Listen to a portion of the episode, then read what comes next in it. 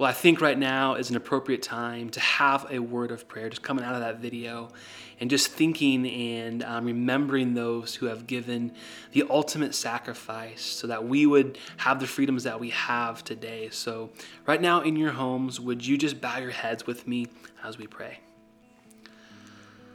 Lord Jesus, we humbly come before you right now and say thank you.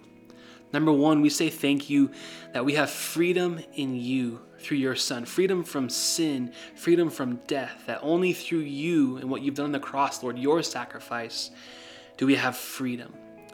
Lord, we also give thanks and we and we just we are just grateful for those that have laid down their lives so that we can have the physical freedoms that we have here in our country. That they willingly went and they gave it all so that we would have freedoms for our families, for our communities. So, Lord, we just take a moment to just honor them and their sacrifice. and Lord Jesus, I pray right now, Holy Spirit, that you would comfort the families and the friends who are mourning the loss of a loved one. Someone who has laid their life down so that we could have those freedoms but that they are mourning because they don't have that person with them anymore, Lord. You know their pain. You know what they're going through, Lord. So I just pray that you comfort them. And Lord, I also pray for the family and friends who are mourning those who coming back from the home coming back from the battlefront in the home front have been lost to the invisible enemy of suicide, Lord. That you would comfort them right now as well. In these times of just despair and all the questions that arise. Lord, meet them where they're at and comfort them and remind them of your love and who you are, Jesus. God, we are thankful that we live in such a great country. And Lord, we just take a moment to honor those who laid their lives down. But Lord, we also take a moment to say thank you that you laid your life down so that we may have the ultimate freedom so, Jesus, we give you thanks and praise. Amen. Amen. Well, welcome again to our online church service. And my name is Pastor Cooper. Um, thank you for joining us. And like a lot of us have probably heard, we're now in phase two as a county, which means we can have some small groups meeting together. And so maybe even this morning, there's some friends or family that are watching this service with you, or having brunch together, or whatever it is. Um, enjoy that. Be thankful for that. It's such a fun, like, new privilege that we have, even though we've always had it in our lives. It's weird when it gets taken away, and when it gets put back, we're like, wow, this is so nice and fun. Maybe you got a haircut who knows, right? Phase two is now open. And so um, be also staying tuned for us as a church. We're going to be rolling out some new things because there's a little bit more flexibility now in doing some ministry within phase two. So we'll be sending out um, text messages, emails, social media posts of just kind of some upcoming things that will be going on uh, in the life of our church and the ministries that we all um, function and flow in. Well, we're also going to just do a quick um, digital greeting. So maybe you have some people over, say hi to them right now. But if not, um, get your cell phone out, text someone, just say hello, happy Sunday, whatever it might be. And while you're do, uh, while while you're bleh, while you're doing that. Um, this is also a reminder that if you want to partner with us financially in um, worshiping the Lord with your finances, you can also do that through um, our three different ways of giving. That's online at cheneyfaithcenter.org. That's by sending a check or cash in the mail or by texting um, using our text to give app as well. And so that slide has the information for you there. But we are so thankful in your giving hearts your generous hearts. We've been able to see the Lord do some amazing things in the life of our church church and still do things in the life of our church, even during this quarantine of COVID 19. So, thank you so, so much for um, just being a part of that. So, again, take some time to digitally greet someone by text, whatever it is, and uh, we'll come back in just a few seconds here.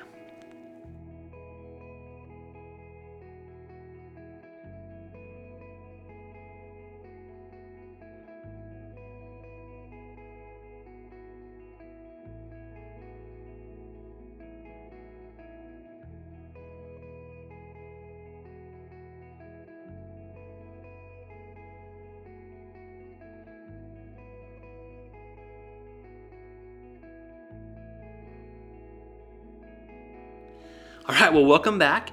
Well, as a reminder, in today's service, Pastor Mark is going to lead us in communion.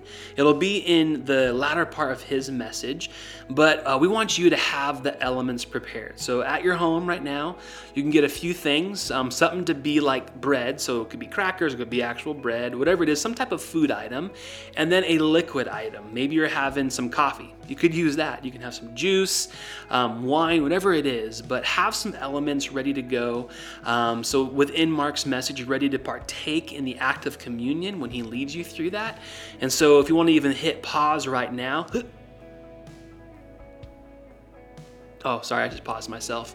But you can go and get a few of those elements right now and then kind of come back and get ready because right after I'm done here speaking, which is just in a few seconds, we're going to go right into Pastor Mark's message and then we're going to respond with communion and then some worship as well. So, with that being said, thanks so much again for just being with us here online.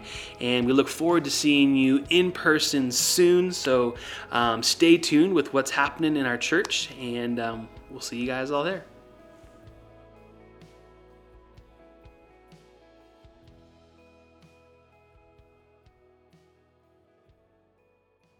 Hello, Cheney Faith Center, and hello, everyone else that is watching today. Thanks for doing church in a different way, in a digital way, and I'm thankful for technology that allows us to still creatively connect.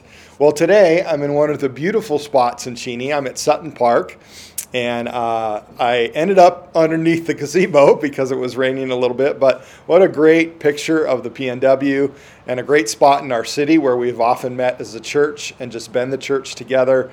Normally, there's lots of life in this park and kids playing and people throwing a frisbee and dogs running around. And I just thought I'd have it in the background today to remind you that we're in this together and we're going to be out of it soon and we're going to be in great places like this hanging out and doing life. Well, I hope you read my email this week and saw that we're going to take communion together this morning. So grab your Bible and your communion elements and let's begin. I want to start with a quick word of prayer. Jesus, thank you for today. Thank you for what you're doing in us in the middle of this challenging time. Thank you that we find our hope and our peace and our joy in you. Holy Spirit, would you open our heart and our mind right now to the truth that we find in God's Word and to a very important topic that we're going to discuss today. In Jesus' name, amen. All right. We've been in this current series called Christ over Corona. And our intention with this series was while we're thinking about different things and life is different, what a great opportunity to remind ourselves that Jesus Christ is over everything. He's over the coronavirus. He's over everything in our lives. This is His planet. This is His universe.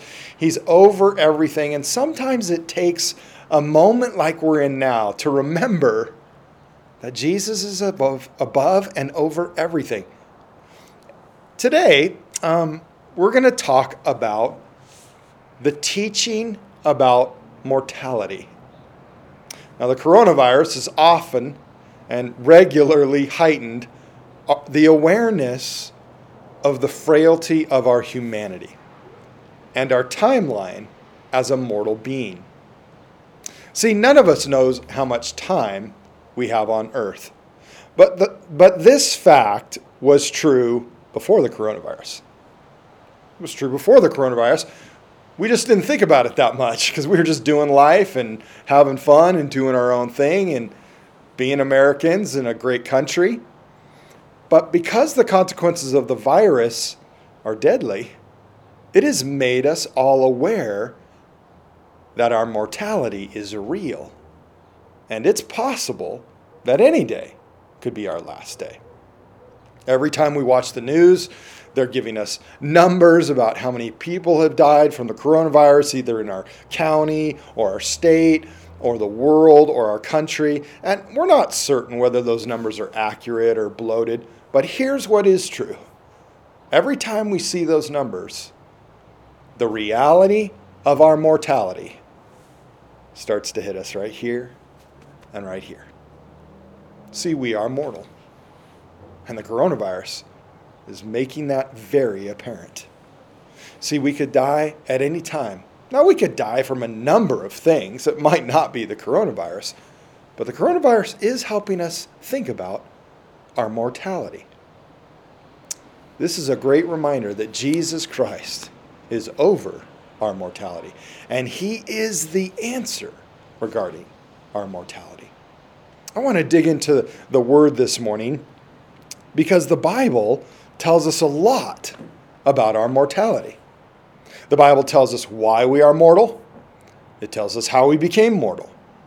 The Bible talks about the struggles that we have while we are mortal and how we can solve them. And most importantly, the Bible tells us the key to immortality. See, mortality is not just a physical reality, it's also a spiritual condition. Mortality is the description that we use to process and talk about and maybe define our human frailty, uh, the humanness of our physical body, and the fact that it won't live forever. But mortality also has to do with our decision regarding our future, our eternity, our immortality. See, being immortal might actually best be described as our time on earth. I like this description of mortality, and I think it's important because the biblical reality is that after our time on earth, there is a possibility of more time. I want us to begin at the beginning.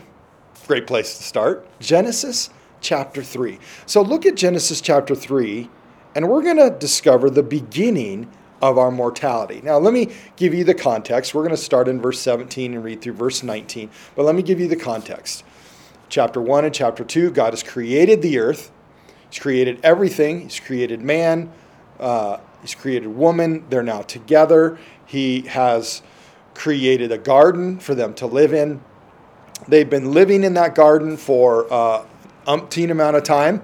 We're not really sure what that amount of time is. I don't think it's a short amount of time. I think it could possibly have been a couple hundred years. We see several generations of people that are out of the garden uh, after the fall, so it could have been a good amount of time. But in Genesis chapter 3, here's the context man and woman have disobeyed God. They've disobeyed the, the only one rule don't eat off of the tree of the knowledge of good and evil. And God is now telling them the consequences of that disobedience. That's Genesis 3 17 to 19. Look at it with me. It says, To Adam, God said, Because you listened to your wife and ate fruit from the tree about which I commanded you, you must not eat from it. Cursed is the ground because of you. Through painful toil, you will eat food from it all the days of your life. It will produce thorns and thistles for you, and you will eat the plants of the field. By the sweat of your brow, you will eat your food until you return to the ground, since from it you were taken. For dust you are, and to dust you will return. Now, there's something very, very interesting here in verse 19. Verse 19 tells us that mortality is the result, it's the result of our sin. See, one of the curses that God gives Adam is mortality, that he would return to the dust, that he would die. Now, before this point, many scholars and biblical teachers believed that humanity was immortal because we could eat from the tree of life all we wanted. And God's life is eternal, it's immortal. So before this point, humanity's living in the garden in perfect relationship with God and one another in an immortal state. It's not until after we had sinned that the reality of death and mortality is introduced to humanity. See, disobeying God had a hefty price. It started our mortality. It's very true throughout the rest of Scripture as well that death is the consequence of sin. In Romans chapter 6, verse 23, the Bible says, For the wages of sin is death, but the gift of God is eternal life in Christ Jesus. Two very important paradoxes. Our sin will lead us to death, our relationship with Jesus will lead us to life. See, the Bible communicates that mortality is a result of our sin. But throughout time, humanity has also discovered that sin can become the finality of our mortality. What does that mean? It means that our sin often leads to our death. See, the sin of humanity is a stark reminder of our frail mortality. As we have grown with sin, embraced sinful lifestyles as cultures and society, as we have announced that we like sin better than God's holiness, then we've actually introduced as well hundreds of ways that lead to our death and remind us that we are mortal. The coronavirus is one of those things. It may not be the result of sin, but it certainly is reminding us about our mortality. And our mortality reminds us that we need to deal with our disobedience to God. Now, another important reality about mortality is that our future is decided while we are mortal. What you and I are doing right now in this life, while we are mortal, every single day, is deciding our future. Listen to these words of Jesus. He said this in chapter 12, verse 25 of the Gospel of John. Jesus said, Anyone who loves their life will lose it, while anyone who hates their life in this world will keep it for eternal life. Wow. Jesus is making it pretty clear that if we decide to do, or what we decide to do in this life will affect our future. See, our future is decided right now. Jesus is talking about a mindset while we ha- that we have while we're here on earth. And there's two ways that we can be thinking that lead to the way we are living. The first is I can love my life here on earth. Just love my life here on earth. The second is I can hate my life here on earth. Now look at these two dichotomies. Jesus said, when we love our life here on earth, then it's clear that we are focused on earthly things, not on heavenly things. Colossians 3 2 said, Set your minds on things above, not on earthly things. The Passion Translation says it like this Fill your thoughts with heavenly realities and not with the distractions of the natural realm. See, what Jesus is saying is that this realm, the earthly realm, now, because it's full of sin now, and sin is dominating it, and mortality is dominating it, we shouldn't focus all of our attention on this life. See, when somebody loves life here, then life is about what I want right now, what pleasure I can have in this life, what I can accumulate in this lifetime, and doing all that we can with the amount of time we have on earth. And that's short minded. We also have a word for that. It's called narcissism. But when Jesus says we hate this world, he's actually referring to the sinfulness of this world, to the philosophies of men that have denied God and want to live outside of the purposes and plans of God. See, what Jesus is encouraging us as believers in Christ is that we should live differently. We should live with a different mentality and a different outlook on life. We should see life from an eternal perspective. Therefore, we understand that what's eternal is more important than what's mortal. This is why Jesus is more important than anything else in our life. He's more important than sports, hobbies, pleasures, amassing wealth, and all of the distractions that our world has to offer. So we focus our life on making disciples, teaching people the commands of Jesus, being in relationships that honor the Lord, and growing in Christ.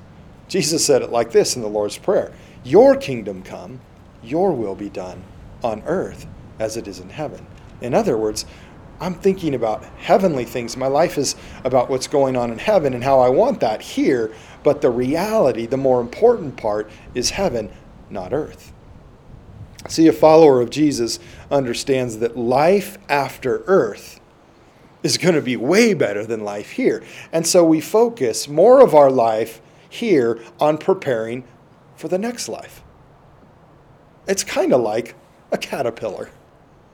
A caterpillar doesn't settle in on being a caterpillar. It knows something much greater is coming. So it prepares for its life as a butterfly because it knows that life as a butterfly is so much greater than life as a caterpillar. This is the life of a believer in Christ. Now, the implication Jesus is making is that our future is decided while we are mortal, right now, today. While we are here, our thinking is affecting our actions and the way we live life. Our thinking and our life is also communicating to God what we think about Him. If life, or, or if during this life, we thought only about ourselves, we thought only about this world, we thought only about what we could accumulate, we thought only about ourselves, and we didn't care at all what God thinks or what God is doing or what God wants to do in our life, then we're communicating something to God. We're communicating that we want nothing to do with Him. This thinking will challenge our life now, but will also affect our future. Because when we die, and when our mortality is over, God will give us what we communicated to Him. And if we communicated to Him our entire life now, while we're mortal, if we said, I want nothing to do with you, then God will give us what we want. He'll give us exactly what we want, and that is nothing to do with Him. And that, my friends, is a very stat, sad future, a very consequential future that you and I do not want to be a part of. So we need to make our decision about Jesus, about God the Father, and about the Holy Spirit now, today. Hebrews 9:27 says every human being is appointed to die once and then to face judgment. See, the Bible's very clear. God will hold us accountable to what we thought and how we lived. He will look at our life and see if we made him the leader of our life or if we chose to lead our own life without Him. And God gives us this life, this time, every day to make our decision about our relationship with Him, about our future, about our immortality. Now, the absolutely amazing thing about God is He doesn't say, you know what, just figure all this out on your own. You know what, you, you got yourself into this, get yourself out of it. God doesn't do that. God said, I'll come and help you figure all this out. So he gave us the written word, the Bible. And then, as if that wasn't enough, he does things all the time. He's done miraculous things, he's shown himself and proven himself. And then he came. He left his throne in heaven. He left his perfection and his power and his authority. He left heaven came here and said, Let me help you even more figure this out. That's why Jesus came to earth. That's why he taught us things. That's why they're recorded in the New Testament. That, that's why he modeled for us and helped us understand what he was thinking by the way he treated people and by the, the things he said. And then, most importantly, he died on the cross and he rose from the dead so that you and I would understand by Him being here how much He loved us and how much He wanted to be in relationship with us. See, the last thing we need to understand about our mortality is this that the cross and resurrection of Jesus are the key to our immortality. Look at another very important verse about this. It's found over in the New Testament in 1 Corinthians chapter 15, where the apostle Paul spends a good amount of time here talking about the resurrection of Jesus Christ and its importance in our life. Listen to what he says in verses 53 down to 57. He said, For the perishable must clothe itself with the imperishable, and the mortal with immortality. When the perishable has been clothed with the imperishable, and the mortal with immortality, then the saying that is written will come true Death has been swallowed up in victory. Where, O death, is your victory? Where, O death, is your sting? The sting of death is sin, and the power of sin is the law. But thanks be to God, He gives us the victory through our Lord Jesus Christ. Man, what a good verse reminding us about mortality and immortality, the perishable and the imperishable. Now, th- these are thoughts and ideas about our life and about our world.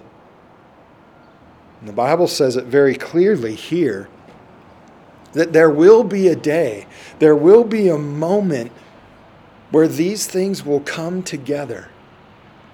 And mortality will end and immortality will start. And in that moment, we will see that death has been swallowed up in victory. And that victory started on the cross.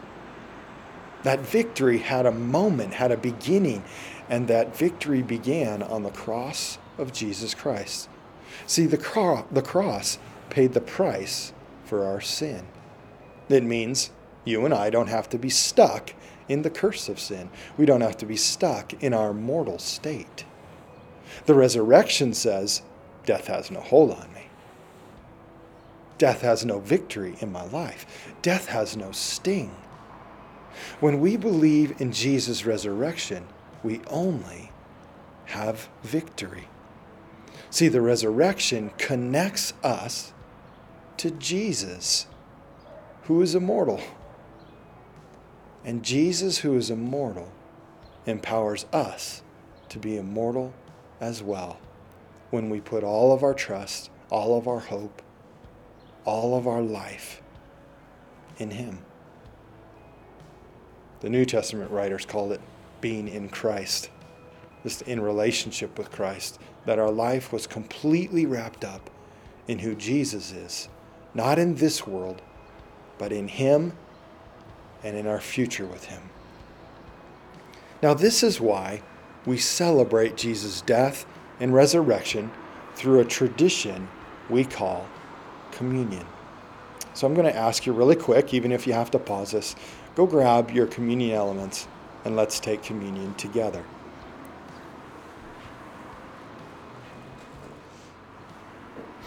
All right. I had to adjust a little bit there because my communion elements fell on the ground. Luckily, I had another one in a baggie. All right, so I've got my bread and I've got my juice. And these things represent two very important things that remind us that Jesus came as the answer to our mortality. He wanted us to be immortal. Why? Because He's immortal and He wants us to live with Him forever. But if we stay stuck in our sin, then we're stuck in death. And if we're stuck in death, we can't live an eternal life. And so Jesus came and He died on a cross. And while He was on the cross, His body went through a lot. And this bread reminds us of His body. That on the cross, he was tortured and just went through a horrible death for you and I. This bread reminds us of his body and it hanging on the cross for you and me. This juice reminds us of his blood blood is life. And Jesus allowed all of the blood to come out of his body so that he could die for us. And as his blood was coming out of his body and as he hung on that cross, the Bible tells us this that all of our sin, all of my sin, all of your sin, all of the sin of all of humanity was placed upon Jesus, and he died for our sin.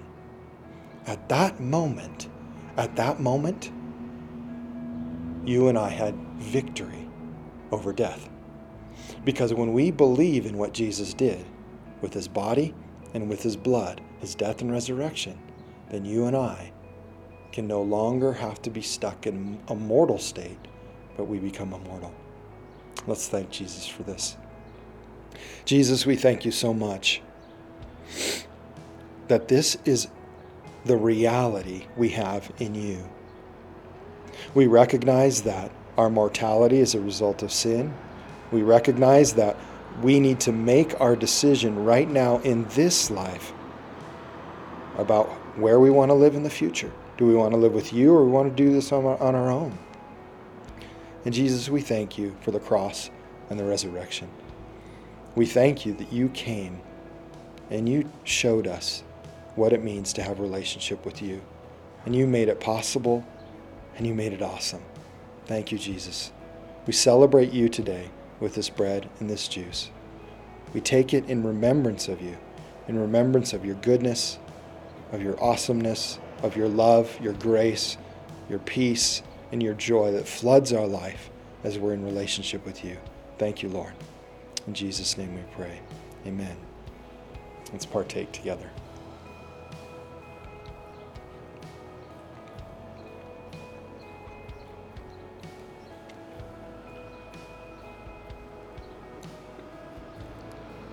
Thank you, Jesus. Well, thanks for joining me today. Thanks for loving Jesus and serving Him and being a part of His family that we call the church. I want to remind you that uh, Jesus is doing good things right now. He's doing good things in you, He's doing good things in me, He's doing good things in our church and in our city. It looks different, but He's still at work, and the Holy Spirit is still touching people worldwide. And I want to pray that you continue to creatively connect with people in our church at Cheney Faith Center, to own your faith, say, uh, This is a time where I can grow, and to contend in prayer. Well, have a great day, and always remember Jesus loves you very much. So do Kate and I. Bye.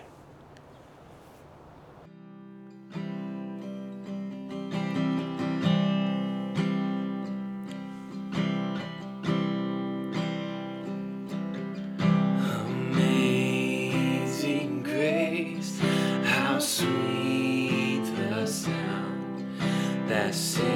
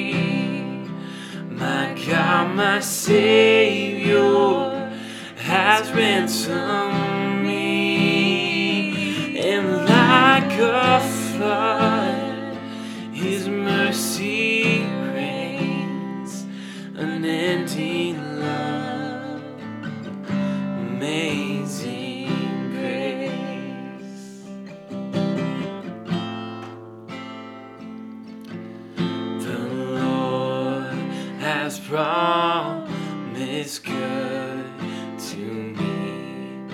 His word,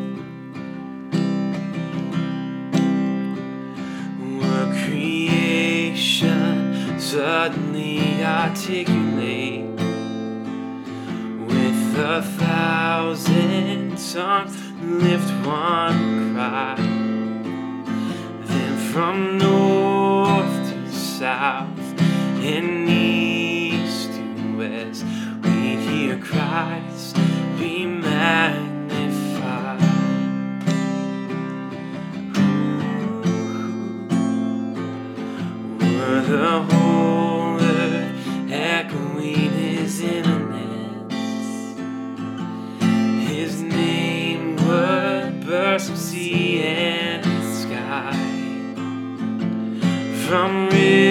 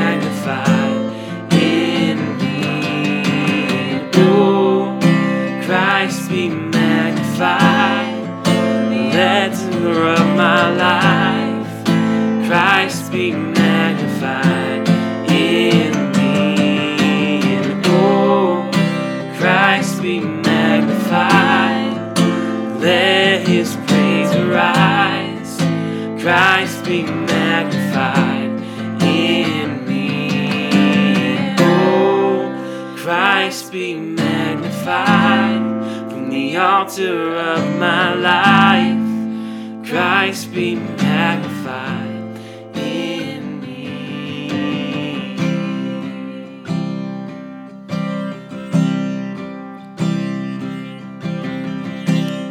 Let's sing this next song out. We're going to kind of do it a cappella style. It's nothing but the blood. So let's sing What Can Wash Away My Sin. What can wash away? nothing but the blood of Jesus. What can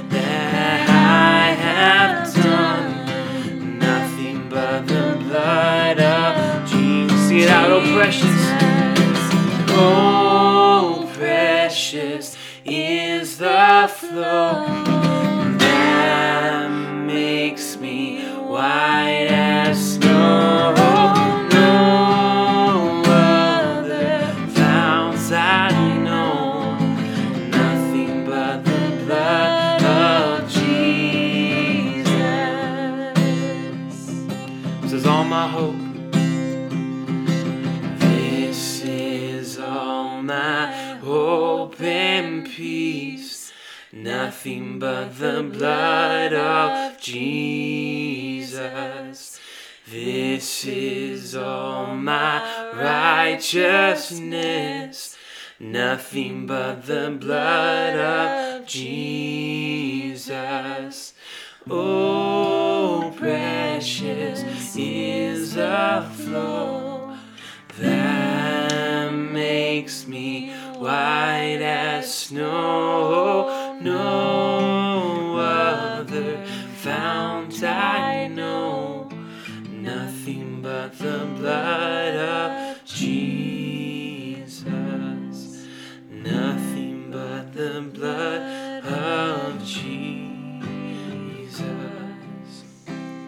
Lord God, we just simply give you praise and thanks that we are washed as white as snow, that we are made righteous through you, Lord. That's through your blood. Nothing but the blood. So, Lord, let us remember that truth and that fact that you have made us whole. You have given us hope. God, we give you thanks that you have sacrificed your life for us. And God, give you the praise. In Jesus' name, amen.